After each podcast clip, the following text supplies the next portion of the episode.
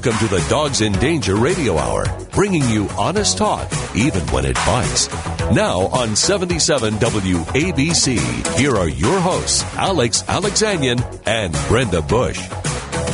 Welcome, welcome, welcome. It's our second week, Brenda, on New York's powerful number one talk station in the country, seventy-seven W A B C.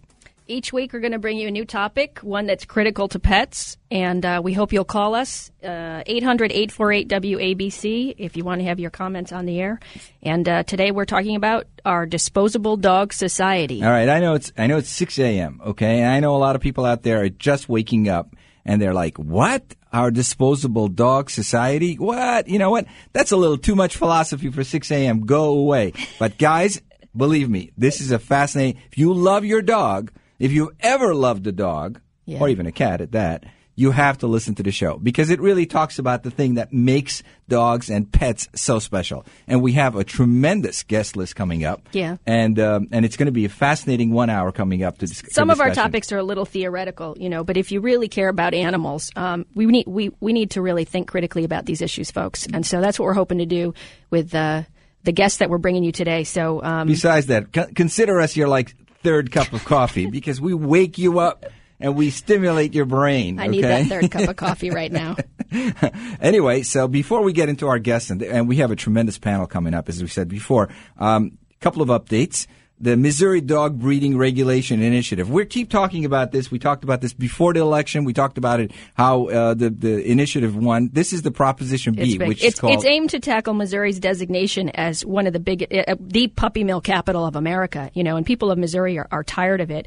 And um, largely came down to a vote between rural and urban districts. Measure right. passed fifty-one point six percent. It passed, but it passed. Right. That's it, not a huge passed. majority, and, but it passed. And basically, it set some regulations on dog breeding. That's all right. it does. You know, like you got to feed the dog. You know, you don't have to kiss put the dog, but you got to feed head. the dog, right? You know, and you got to put a roof over its head. And uh, you know what? You can't abuse the dog either. So basically, stuff like that. And um, so it, it passed. The initiative passed, and Senator Bill Stouffer officially filed a bill already in the legislature in Missouri that is trying to repeal Proposition B. Yeah. So all we have to say on that one is, mm-hmm. Senator, what happened to the will of the people? Yeah. The I mean, people went to the polls and, and they voted, voted, and you're going to o- try to overtake it or repeal it. I mean, what is going on out there? The voters acted precisely because the legislature failed to stop puppy mill abuses. Exactly, exactly. So I don't get it. I don't get it. I don't even understand how they can overrule these people, you know, these legislators. I mean, the the more I look at it, the more it looks like the problem is the government rather than the, the people. people. Yeah. So anyway, and then another little piece came by Reuters uh, today that I've got to read about. This this this one just, you know, just was off the charts. So we don't have much time, so I'm going to read this one. Grand Ayatollah Naser Makarem Shirazi of Iran issued a fatwa, that's an Islamic religious ruling, uh, last week that dogs are unclean and therefore should not be kept as pets. He st- he said, and I quote, apparently man's best friend's too filthy to be kept in Iran. I well, let me let me quote. That. Friendship with dogs is a bl- blind imita- imitation of the West. He was quoted as saying, there are lots of people in the West who love their dogs more than their wives and children. So, well, dogs, I'm going to take the fifth on that statement. But well, that, that's really sad. Well, maybe, sad. maybe Grand Ayatollah, that's because they're more loyal than sometimes wives and children are. You mean our pets are? Yeah, our pets are. Yeah. Anyway, wow. he's suggesting. So, or so anybody, so wait. Guard dogs and sheep dogs are still considered okay. That's what I read. But anyone who carries dogs in their cars or takes them out in public with them is going to be stopped by the morality police and fined. I mean, come on. Let's get serious here. Wow. Does Don't that country need more sadness? About? That's terrible. Does that country, does that population need more sadness? I think it needs more friendship from animals. I mean, all the all of the, the warmth that we receive from the, the animals that live with us, and anybody that's yeah. lived with a good animal knows what I'm talking about, okay? I, this is not... Uh, definitional, um, it to be taken away by the state. Again, the state, you know, doing all its crazy nutty stuff, you know, and just not leaving people alone. You know, just think about that. Anyway, so that was not uh, that was something that we wanted to tell you about. And, of course, the Missouri Dog Breeding Initiative, we are watching this one. We're watching this one as the will of the people, okay? Yeah. Will it be in the ascendancy or will it be broken again, as we've seen so many times? And we probably should talk about uh, the Michael Vick story again because it's all over. Uh, the the dog forums everywhere, Still? and even in well, even in even in mass media. You know, uh, President Obama called the Eagles coach to thank him for hiring Vick. They're still talking about that, and yeah, they really are. Jeez. And I think I think um, the the article that uh, Francis Battista of Best Friends wrote was getting republished in uh, Philadelphia. Well, we're so, going to talk to Francis later on today, but before we get into all that, we have a, a, a jam-packed hour coming up. Our phone lines are open. We're live. seventy-seven W A B C, one eight hundred eight four eight W A B C. That's one eight hundred eight four eight W A B C. And we're going to go to break right now. We're going to come back. Come back with our first uh, guest. With our first guest, okay? Well, we're back on the air on seventy-seven A B C. Want to call us? one eight hundred eight four eight W A B C. Today's topic on the Dogs in Danger Radio Hour is our Disposable Dog Society. Now, what exactly do we mean by our Disposable Dog Society? Well, when your cell phone is outmoded, you throw it in the garbage and get a new one. Do we do the same thing with our pets? The law now categorizes a pet as property, no different from this desk I'm sitting on. Now, listen, guys, anyone with a tiny brain knows something is wrong with that idea, right? A dog is not a desk. Okay, let's just get that straight. So how do we get such a perverted view of Best Friends? How do we get to this position where dogs are guests, uh, are, are desks, and we just throw them out, just like we do a cell phone that's outmoded? Well, that's the topic of today, and we have a tremendous panel that's going to talk about this from several yeah, different perspectives. So let's bring on food for your thought. I'm going to bring on the air Pauline Modi. Pauline Modi. Let's Modi, not slaughter him. Sorry. Yeah. uh, Pauline Modi. Modi. He's the action team manager at PETA. Okay, th- those that don't know PETA, Brenda, what does PETA stand for? People for the Ethical Treatment of Animals. There we go. Um, uh, somewhat of an interesting and controversial organization. Let's put Pauline on the line. Pauline, are you there? Yes, I'm here. Thanks for having me. Good morning. My pleasure. Good morning. Pleasure. Thanks for good joining morning. us. Whatever time it is, wherever you are in the country. I'm on the East Coast, so oh, it's good. a bit early, but it's okay. I'm it's a little, a little less painful. Excited. So how many so cups of coffee did you have? Yesterday. We try to put our West Coast guests later in the hour so they can get that uh, extra twenty minutes of sleep. Like that's going to do much, right? So, Pauline, let me start this uh, very theoretical question with, uh, with a, a, a, I guess, a position statement. What exactly is P- PETA's position on dogs as just a piece of property? Uh, I mean, we're against uh, treating any animals like property. Clearly, they're not. They're... They have their own families, their own desires, their likes, their dislikes, uh, just like you and I. And I think, you know, when people are around dogs and cats, they sort of start realizing that a little bit easier than they do for, let's say, chickens, pigs, and cows. Um, but as an organization, PETA definitely believes that animals were not put for here, put here for us to just use in whatever ways we want because, yeah, they're not property. They're individuals who have their own set of interests. So c- clearly you see it from our side of the street and not the way the law and the law has been treating animals. Right, and we definitely do encourage, you know, um, improvements with the laws to to recognize animals as individuals who, you know, again, who have their own set of interests, their own, um, you know, and they do need protection in the same way. Right, right. So let me ask you this question. Now, civilization, you know, has, has advanced for, what, thousand years now, okay? We've we, since the Dark Ages, we've been, since the Renaissance, we've been moving, crawling forward, okay? Why has the concept, this dogs as property, not kept pace? Uh, you know, it, it's definitely a good question. I think um, part of it is that, I mean, if you if you just look at the way people treat each other, it's not always great. I think uh, it definitely takes a little bit of time um, and education, definitely, to get people to realize just how important these issues are.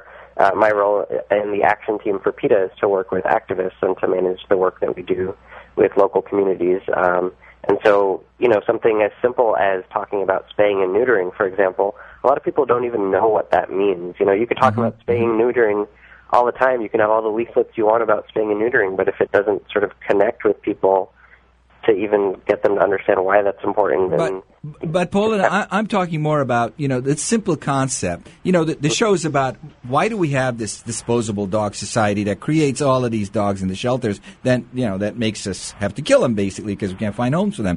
My, right. my issue more is right now, I'm just focusing on this issue of the law that treats a dog equivalent to a piece of property, a desk, a cell phone, you know, this this microphone that's staring at me.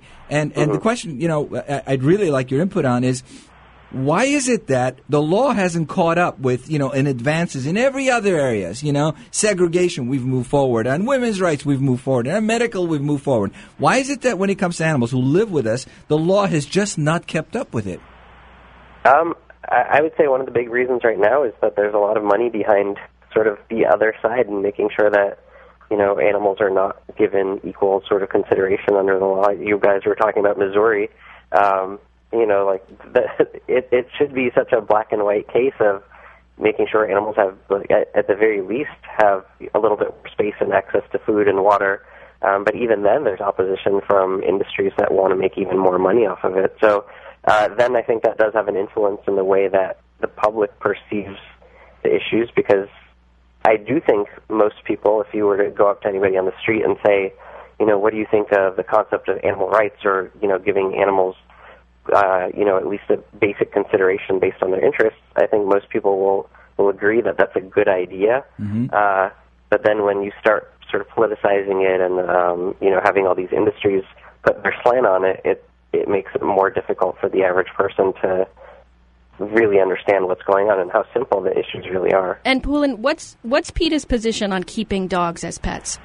Um, we believe that, you know, there are about eight, six to eight million dogs and cats abandoned every year. Three or four million are euthanized in shelters, um, and about a quarter of those um, are purebred. And so we, we feel like there are clearly so many animals who need good homes.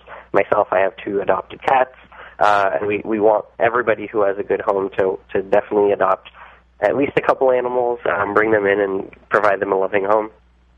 Well, that's great.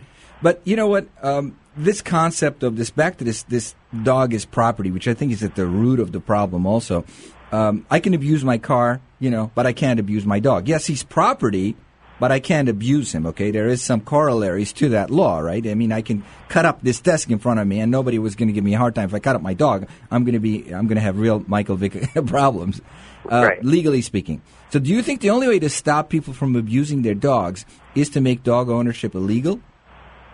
Um, I don't think it should be illegal. Um, I think that there definitely should be um, a lot of educational programs to make sure that people are really thinking about what animals' needs are. For example, um, one of the, the sort of trickiest things that we do in our local Hampton Roads area is we deliver free um, dog houses and free straw to people who are unwilling to bring their dogs inside. And you know, cold winter months, yesterday it was snowing here.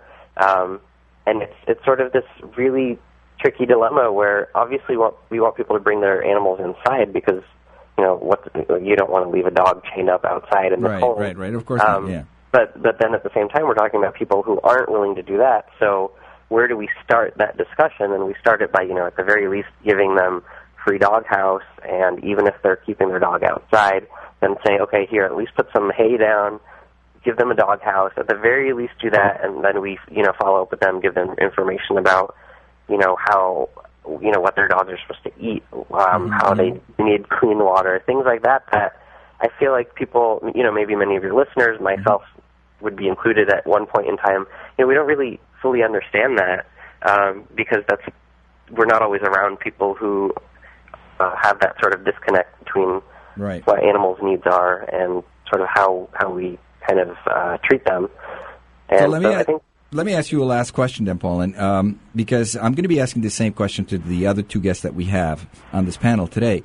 What in people do you think makes them feel morally just in dumping their dogs at a shelter when they get going against time? I mean, nobody does that when, you know, nothing is going on in their all, you know, in their in their regular life. But when the going gets tough, what in, in them makes them fairly, feel morally just in dumping their dog at a shelter or taking him? Uh, well, I mean, I, I definitely don't think it is it is a morally just act, but uh, I think the reasons people feel okay with it, uh, one is that they think um, that the animals will just automatically be adopted out. They don't really realize how high the rate of euthanasia is. Right. Um, they don't realize that, you know, like how, how quickly sicknesses spread around shelters. For example, my cat, uh, one of them has an eye infection because of being in a shelter where the, you know, those right. types of things spread so quickly. So I just think people people get animals sort of as an impulse, whether, you know, a holiday gift or a birthday gift or whatever the case may be, and they they don't view that as sort of the start of a relationship right, right. where you need to take care of this animal for, you know, let's say ten or twenty years in the future. They think, oh, well, I'm lonely or my child might want this animal or, right. you know, whatever, and they don't really view that, they they basically view that as like another purchase. Yeah. Uh, and then that, basically a shelter is then there to sort of take care of the animal right. after the fact. But as we know, that's not, you know, shelters can't do that, and it's not the shelter's fault when all these animals have to be euthanized. And luckily there are a lot of, you know, rescue groups, and um, there is a lot of awareness taking place, and we definitely commend organizations for doing that.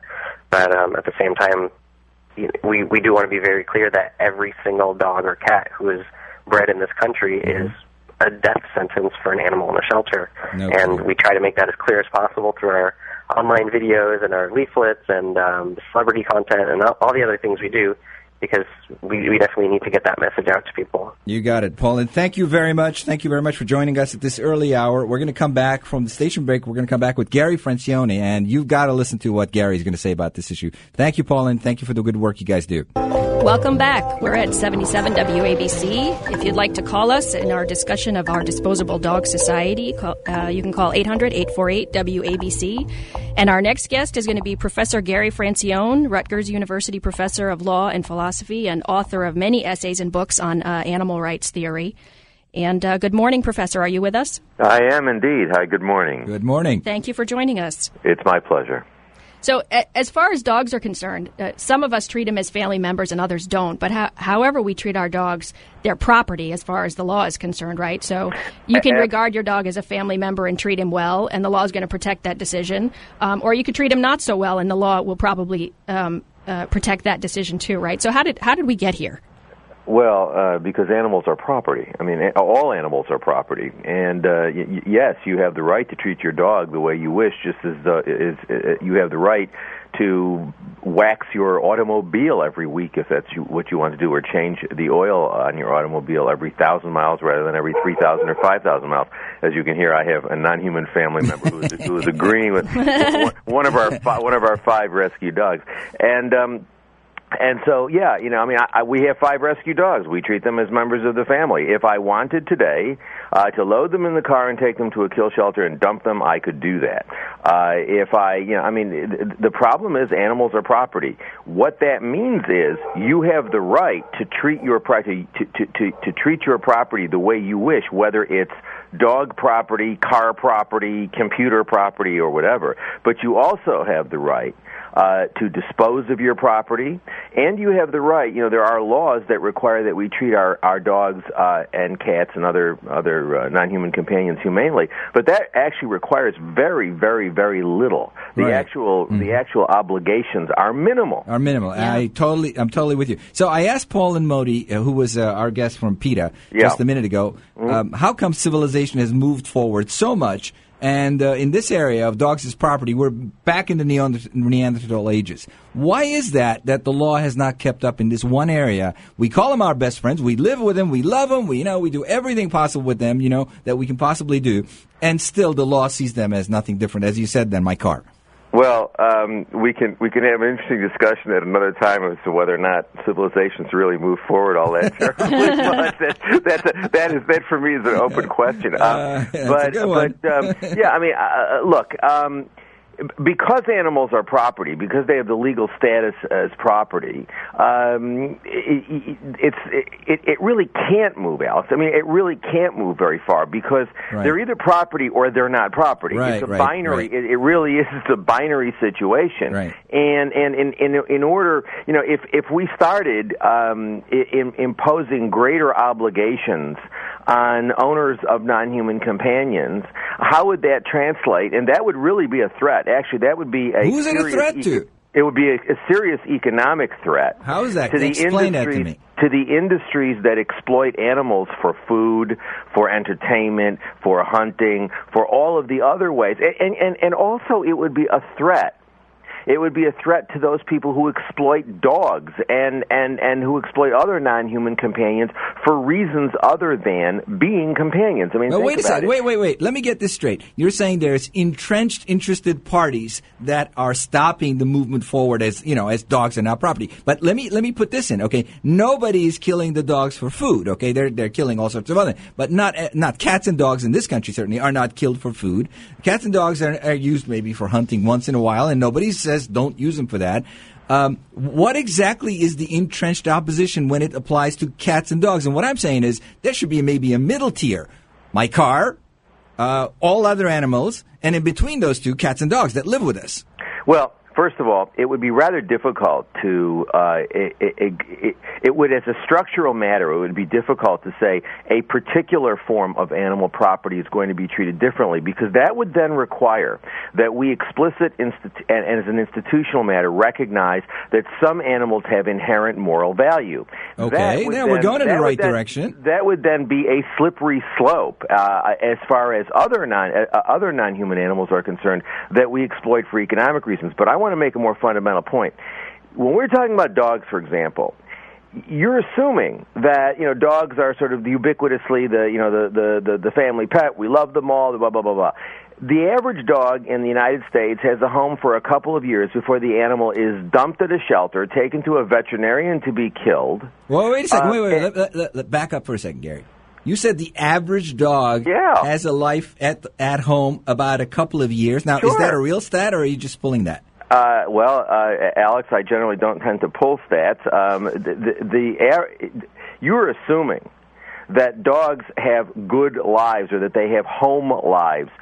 Think of all that's there. That's a small fraction of the dogs. Right now, while you and I are talking at this ungodly hour of the morning, uh, there are lots of dogs in the New York, New Jersey, Connecticut area that are guard dogs that are out there freezing, yeah. defending, or yeah. whatever. Right, or junkyard dogs. Right. Bacon, there, there's a bacon. huge there's a huge divide between people that see their dogs as family members, absolutely, and those that just see them as either functionary, a resource, or toys. Absolutely. I mean, uh, it's it's. A small fraction of the dogs that we have in this country are family pets. So, so Most you don't... of them are used for other purposes. Those people have entrenched interests. They would be upset if you. Yeah, if you're right. The guard dog, the guard dog agencies would be very upset. Yeah. So you don't you're think right. you don't you're think right. the public sentiment, as as well as service dogs. Oh, yes, um, you sorry. don't think public sentiment is there yet for well, wait, for no, dogs to be considered. It's not public sentiment you're talking about. Well, it is what, because what we're talking about that, a... What he's saying is that the number of people that keep their dogs, like we all. do, okay, including Gary, is a minority. Is as what a he minority, said. So we More don't minority. have the voting power. We don't have the. the well, that's the, what I'm saying. Public sentiment. The majority of public sentiment is not to the point yet where we can have the kind of change we need to see. Because clearly, if you have, you can't legislate it unless you have most of the public uh, sentiment there, or there's just going to be people are just. No, but let me ask refuse. you this question, Gary. Let me ask you this question: If you were to get. If you and I decided to put a referendum out there in New York State, okay, let's just you and I decided the next election, two years away, a little less, we're going to put a referendum out. And we're going to say dogs and cats are no longer property. Simple. They're not property. They're not human. They're not property. They're in, in between something, okay? And we decided to do this kind of thing, try to change the law to a referendum. And w- what do you think that uh, the results would be? What percentage of the public do you think would support that? I don't even know what you're asking because I don't. I what would that mean? Would that mean that they, they, people would have some obligation to get their dogs treatment if their dogs got cancer? Would it mean that they have to send their dogs to obedience school? Well, no, without that, even what, going what, there. But what, what, if, what would it mean? What would it mean though? What would it mean in terms because because that's what people would want to know, Alex. They'd want to know how how is life going to change if I support this? What what is the law going to say about my treatment of my non-human animals? And the answer is I, I have no idea. I mean, I think that's one of the problems when people say to me, "Well, are you in favor of guardianship status?" And I always mm-hmm. find that a peculiar question because what, what does that mean? I mean, does it mean that uh, how is it going to change? I don't really care whether you call my dog my pet, uh, whether you call me a guardian, whether mm-hmm. you call my dog a widget, whether you call whatever you want to call my dog. The bottom line is, do I have the legal right right now at this time to put my dogs in the car, take my dogs to a veterinarian and say, kill my dogs, or do I have the right to take them to a shelter and dump them and get rid of them? Um, and the answer, if the answer to that is yes, then I don't really care what you call them. Um, it doesn't really matter.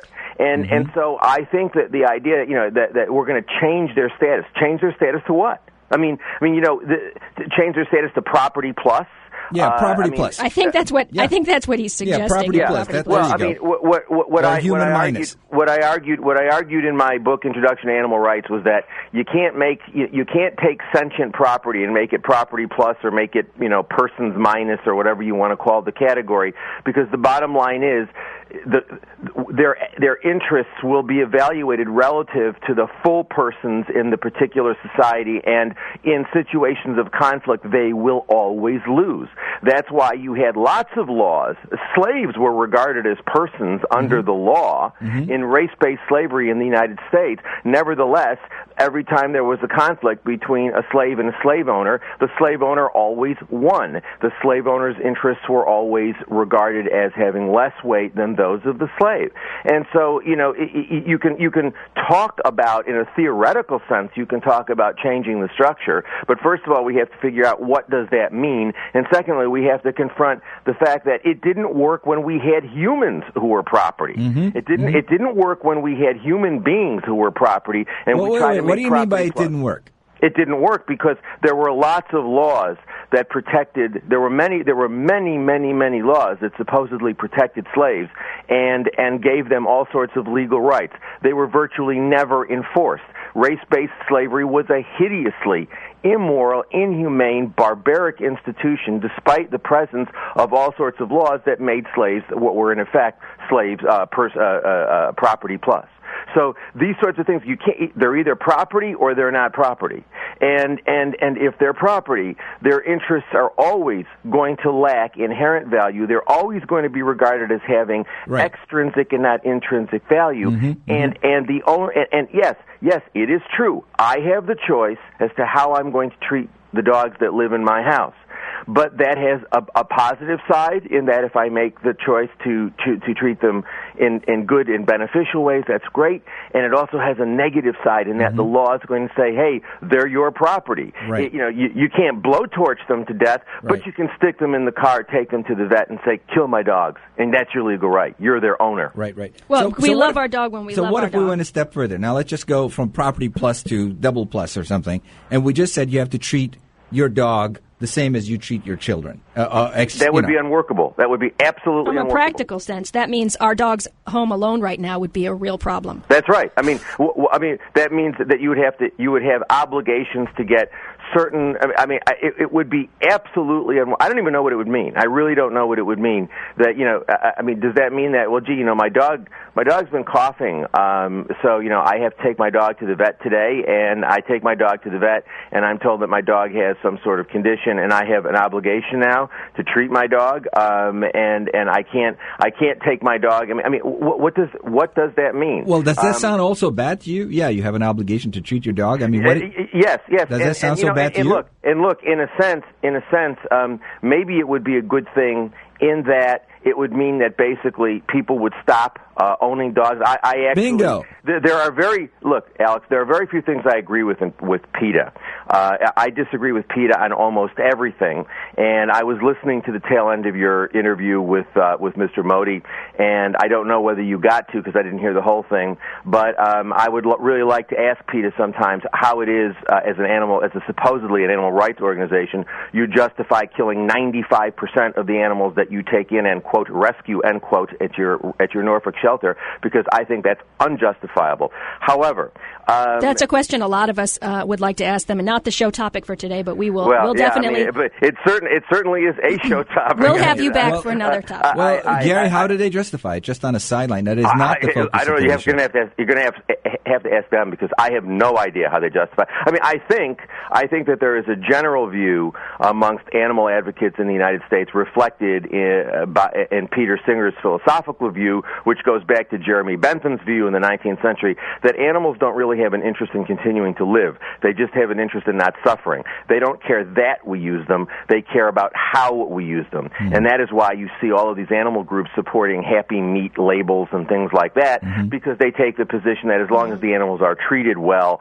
uh, it doesn't really matter that we use them. That's an idea that goes back several, well, that's, a ba- that's an idea that goes back actually several thousand years, but right. it's, the, it's the foundation of the animal welfare movement that emerged in the nineteenth century in Britain, that it didn't really matter how uh, uh, that we used them. It mattered about how we used them. So I, I would suspect, I don't know, you're going to have to ask them, but I would suspect that it's some variant of them, that, that it's some variant of that, that they believe that as long as the animal is killed, quote, humanely, end quote, it's no harm, no foul, because you're not really adversely affecting their interests. Yeah, I'm I not. I'm not advocating this view, but I kind of think they they look at it as a tragic necessity. So they'll have to come I, I, back. Well, on to... tragic necessity. I mean, my view is when you're taking, you know, when when, when you're a, uh, an organization taking in that level of donation and have that level of money, um, before you start putting people on airplanes to send them off to go naked rather than, you know, wear fur and, uh, you know, and, and, and hobnob with rock stars and do that sort of stuff, you spend money on an adoption program. You get every healthy animal you can a home. I believe that is a fundamental obligation.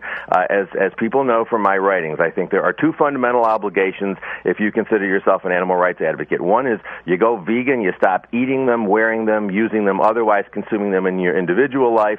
And secondly, you adopt a, a homeless non-human. As a matter of fact, you adopt as many as you can. And we're all for um, that. And Professor, and we really appreciate you being with us today. We, we could talk to you for hours, but we'll have to have you back on another show. Uh, I just have one. You're a one fascinating last, guy, Gary. Yeah, you really are. And uh, and we'll we'll definitely have you back uh, on subsequent shows of relevant topics. And uh, I have one final question. Sure. And it goes to the to the issue of the duality that we have going on in this country. Why do you think it is that, that people, society, uh, or seemingly, are so outraged about the Vick dogs and not about the millions of dogs that are dying in shelters? Well, you know, um, it, it, it's... First of all, I think that people are very, very good. Human beings are very, very good at segmenting things off and ignoring uh, reality. Um, and I think that most people think, because uh, I've, I've actually asked a lot of people the, this very question or variants of the of the question you've just asked me. And what I generally get from people is I say, well, you know, yeah, it's really sad, but when they're in a shelter, they're not being tortured and, you know, they're being killed humanely. And, yeah, it's really sad and blah, blah, blah. But they're not being, you know, they're not being tortured. So it's back to the suffering issue. Yeah, it's, yeah. it's back to the suffering issue. I mean, what I find really interesting is, you know, how people who are sitting, you know, watching the Eagles play football while they're eating their hamburgers and hot dogs, and they're sort of sitting there chomping down their burgers, talking to each other, saying, boy, there's Mike Vick on the field. What he did to those dogs was really terrible. He's a bad guy, while they're eating their hamburgers and hot dogs. I think that that's a classic yeah. example of moral schizophrenia. And I think I mean, we're going to have to we're going to have to uh, wrap it up, and I do apologize because we uh, we do want to continue to talk to you, but we'll we'll have you back again. You've given us lots of food for thought for more show topics, that's for sure. Okay, well, food for thought. I hope it's vegan food for thought. It's vegan, All yeah, right. it is. Thank you, Professor, right, for joining us this morning. Much Thank you very much, on. Professor. Talk to you soon. We'll be and we'll be right back after with this break. One of the founders of now. yeah, we're going to break and we're going to come back with one of the founders of Best Friends Animal Society, great organization. The Dogs in Danger Radio Hour, honest talk, even when it bites, on seventy-seven W A B C. Here are your hosts, Alex and Brenda. Hey, we're back on the air on the great station seventy-seven W A B C in the great city of New York, the number one station in the country. And we're going to introduce this. This topic has been a hot one. It's been going all over the place. I think oh we my have a, God. we need a two-hour format. Yeah, it's been going all over the place. So we're going to bring one of the great intellectuals out there and an eloquent spokesman for the cause and for uh, for his organization, the founder of Best Friends Animal Society, and I'm proud to call a friend, Francis Battista. Francis, are you on?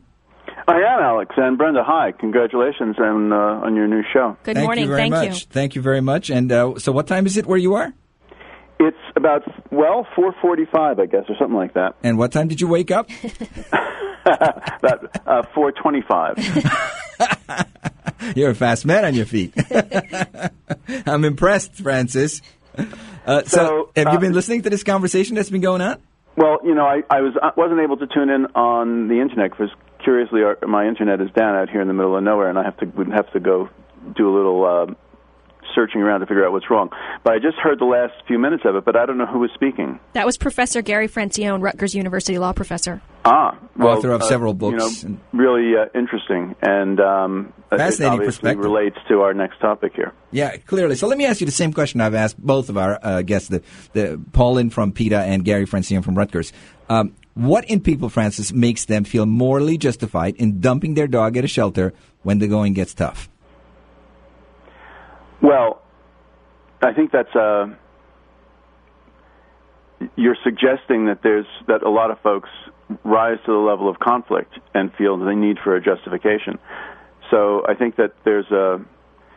Uh, you're saying that there's not even a, a conflict. Well, in it? I think. Well, I think on some people there are. Obviously, a lot of people who, who go, you know, think this is, a, you know, it's, it's difficult. It's a, it's a hardship. I don't know what I'm going to do. I'm, you know, they're bailing out their lives.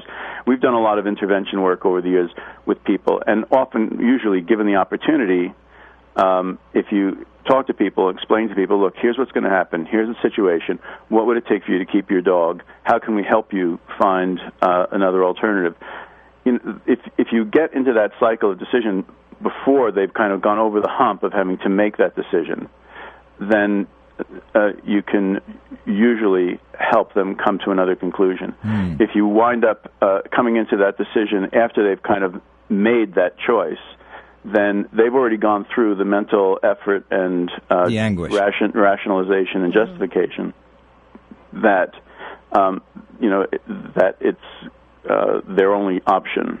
But and but they do go through anguish. I mean, just about everybody goes through some level of anguish. Well, it could be... if you hang out at shelters, uh, as I've done, you'll see a mixed bag of things. And a lot of people don't go through anguish. They just, you know, it's uh, some people who, who... Well, first, let me let me uh, get back, just back up slightly. You know, we live in a country, there are about seventy-eight, seventy-nine million uh, dogs in homes. Annually, about mm-hmm. seven to eight dogs, seven to eight million dogs wind up in shelters. Mm-hmm. So that's about ten percent. Ten percent a year. But now, some of those are stray, some of those are lost, some of those are injured on the street, some of those are dogs that people who are uh, poor and the dog is old and they, they can't take the dog to a vet to be euthanized, and they take it to the shelter. Uh, you know, so there's a lot of different th- of those. Eight million dogs. Not all of them are just people casually dropping them off. Right. So um, that's a relatively small number compared to, you know, we're not not everybody's just running to the shelter to dump their animals. Mm-hmm. Mm-hmm. So I think that that's a kind of we, we need to realize that we're talking about a relatively small segment of the dog uh, owning population. Well, what, what, there's ninety-five million households in America. You said there's seventy-nine, seventy-five million, did you say, homes? I mean, that's, a, that's what, eighty percent penetration? Million, um, that have pets. Do- not homes, but dogs in homes. Oh, dog. Oh, okay, okay. Some of us have multiple dogs. Everybody's flooding in. So just let me get back to my, my thread there, which is that you're, we're talking about a relatively, um, it's not like gazillions of people, or a very high percentage. The numbers are horrendous, but mm-hmm. the percentage of people who do this is relatively small. Right. Okay. Uh, so, but when you uh, and of that, the people who are really callous or who have no thought about it, and you know, I've met people like that in shelters. People mm-hmm. who just say, "Nah, I don't want him. It doesn't work," or "She's old," mm-hmm. or uh, "Well, no, here's a box of kittens," or whatever it might be. And everybody who's listening who's done rescue and hung out in shelters knows that situation. And they've also bumped into people who think, well, she's going to find a home. Mm-hmm. So Which leads it's, a, us to- it's a mixed bag. And But when you talk to people, and, and if you take that person who thinks, she's, oh, she's going to find a home, say, n- n- not likely. Uh, yeah. Look at all these beautiful dogs here. Look at your dog. You have five days, um, we need to come up with another solution. You know, what was, often uh, they will jump into that. You know what, uh, Francis, um, to that point, I mean, this is this is a fascinating little little caveat.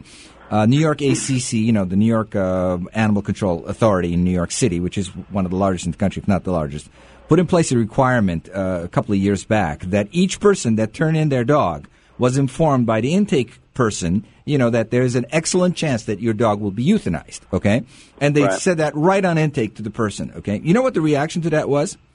Well, the mayor's office got so many phone calls saying that, how dare you make me feel bad? How dare you? I took my dog in for X, Y, and Z reasons, and this person said this to me, that my dog, there's a good chance that my dog, which is the truth, told me this truth, and it made me feel so bad. And you know what, Mayor? You better change this or I'm not going to vote for you. And guess what happened? From the mayor's office, an order came down to rescind that. And they had to rescind that just telling the person the truth about what's going to happen to your dog. Now, what exactly is wrong with us to the point where, I mean, is it just this uh, this selfishness that we, we have?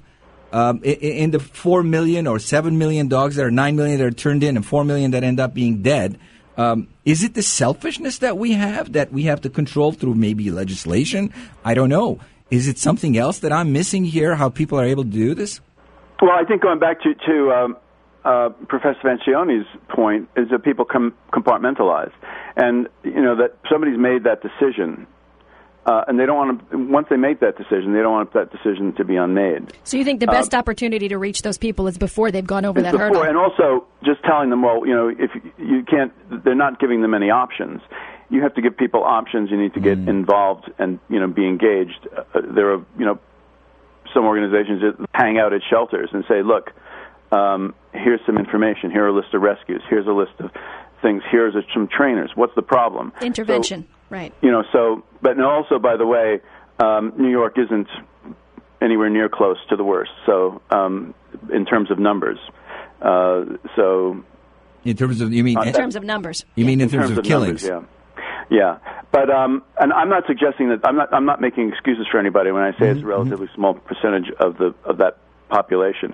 But the problem is that people, the majority of people, accept this as a solution. That's the big problem. That's the right. big problem. Right. The That's... big problem is that the majority of people turn their back on, on the fact that um, this is, uh, they accept that as a solution. They accept the sheltering system as exists as now, a solution. Even though when, you know, we did a survey a few years ago and an overwhelming number of people, like, you know, I don't know if it was in the eighty-nine percentile, but it was some level like that, regard pets as part of the family. And they don't think that pets should be, you know, put down in shelters. Very, very high percentage. And I was hoping to get those uh, numbers before I jumped online, but uh, our internet is down. That was a survey that Best Friends did, a national survey that was published in U S A Today. And it was that high, huh? Huge high. That the overwhelming um, percentage of the population think that pets are part of the family. So it's the kind of like, uh, I know smoking is bad for me, but I'm going to do it anyway because it feels good? Yeah, and also, exactly, but also people don't want to know it. They don't want to know, want to know. Um, you know, negative things. People don't want to know that, you know, no, no, I, I'd much rather think that my dog has a chance. Don't tell so, me my dog doesn't have a chance. So, you know, these things are, are, are inherent in human beings. They come down to, you know, McDonald's fries and, uh, you know, they, they're all, all over human beings. But we've controlled them in some areas, uh, you know, and really when, when the issue was critical, we've controlled them uh, through legislation. What's your feeling? What's your feeling? I mean, is legislation oh, the way to go? Is the path out of this thing legislation? Or is it going to be decades and decades of uh, consumer education and, you know? Paradigm shift. Well, I think that, you know, you, a combination of both, but I think primarily what you need is a, a paradigm shift. Uh, and I think that that's where a lot of this work is going, and there's a very high penetration. I mean, you know, back when I started working in, when Best Friends started working in this, uh, the numbers of animals dying in shelters were in seventeen to twenty million range. Not that we've kind of, it's not that it's acceptable yeah. where we've got to. It's just that, that there's huge number of people now working in rescue, and a number of, and, and a and a hu- an even larger percentage of people who are aware of rescue and aware of the issues and support, um, you know, no kill and a no kill philosophy. So maybe um, maybe they're we've... not sufficiently engaged to to push it. Um, and you know, the history of our movement in terms of the sheltering movement and animal animal welfare with respect to the shelters is that kind of it's been, you know, you're starting with the old uh, paradigm of public health and rabies control. And that's one of the problems right, you have there right. in New York is that the situation is reg- is handled through the health department. Right. Um, and so the, lots the, of the, small the systemic changes. Shelters, sorry, go ahead. Lots of small systemic changes have to be put into place, not some well, yeah, you know, but it's sweeping been nibbled legislation. At by, it's been nibbled at by, by activists. Right. You know, it's been changed from below. The basic system and the basic sheltering concept and the idea of, you know, you you know you have a dog, the dog catcher, and you're preventing disease and you're pretending dog bites and all that sort of stuff is still, in a lot of places, the way this thing, that's, that's the center of gravity. And it's been being nudged by uh, the public. But the basic ownership of the idea of animal welfare as the as a public policy and ending killing as a public policy from a top from a top down perspective, as opposed to just being mm-hmm, mm-hmm. Um, pushed oh, Francis, bit by I'm... bit from below, is is is only happened in very few places. Wow. And that's what really needs to happen. You're so right, Francis. You're absolutely right. This subject can go on for another two hours. It really is, and it deserves it. I mean, we're talking life and death of our best friends. Um, thank you very much, Francis, from uh, Best Friends Society for joining us. I'm, I'm sure we'll have you on guests. again. Yeah. We have run out of time, folks. We did not even get a chance to do our Dogs in Danger sequence. Um, as you know, we have one dog that we advertise every week. It'll be on our, it'll be on our website.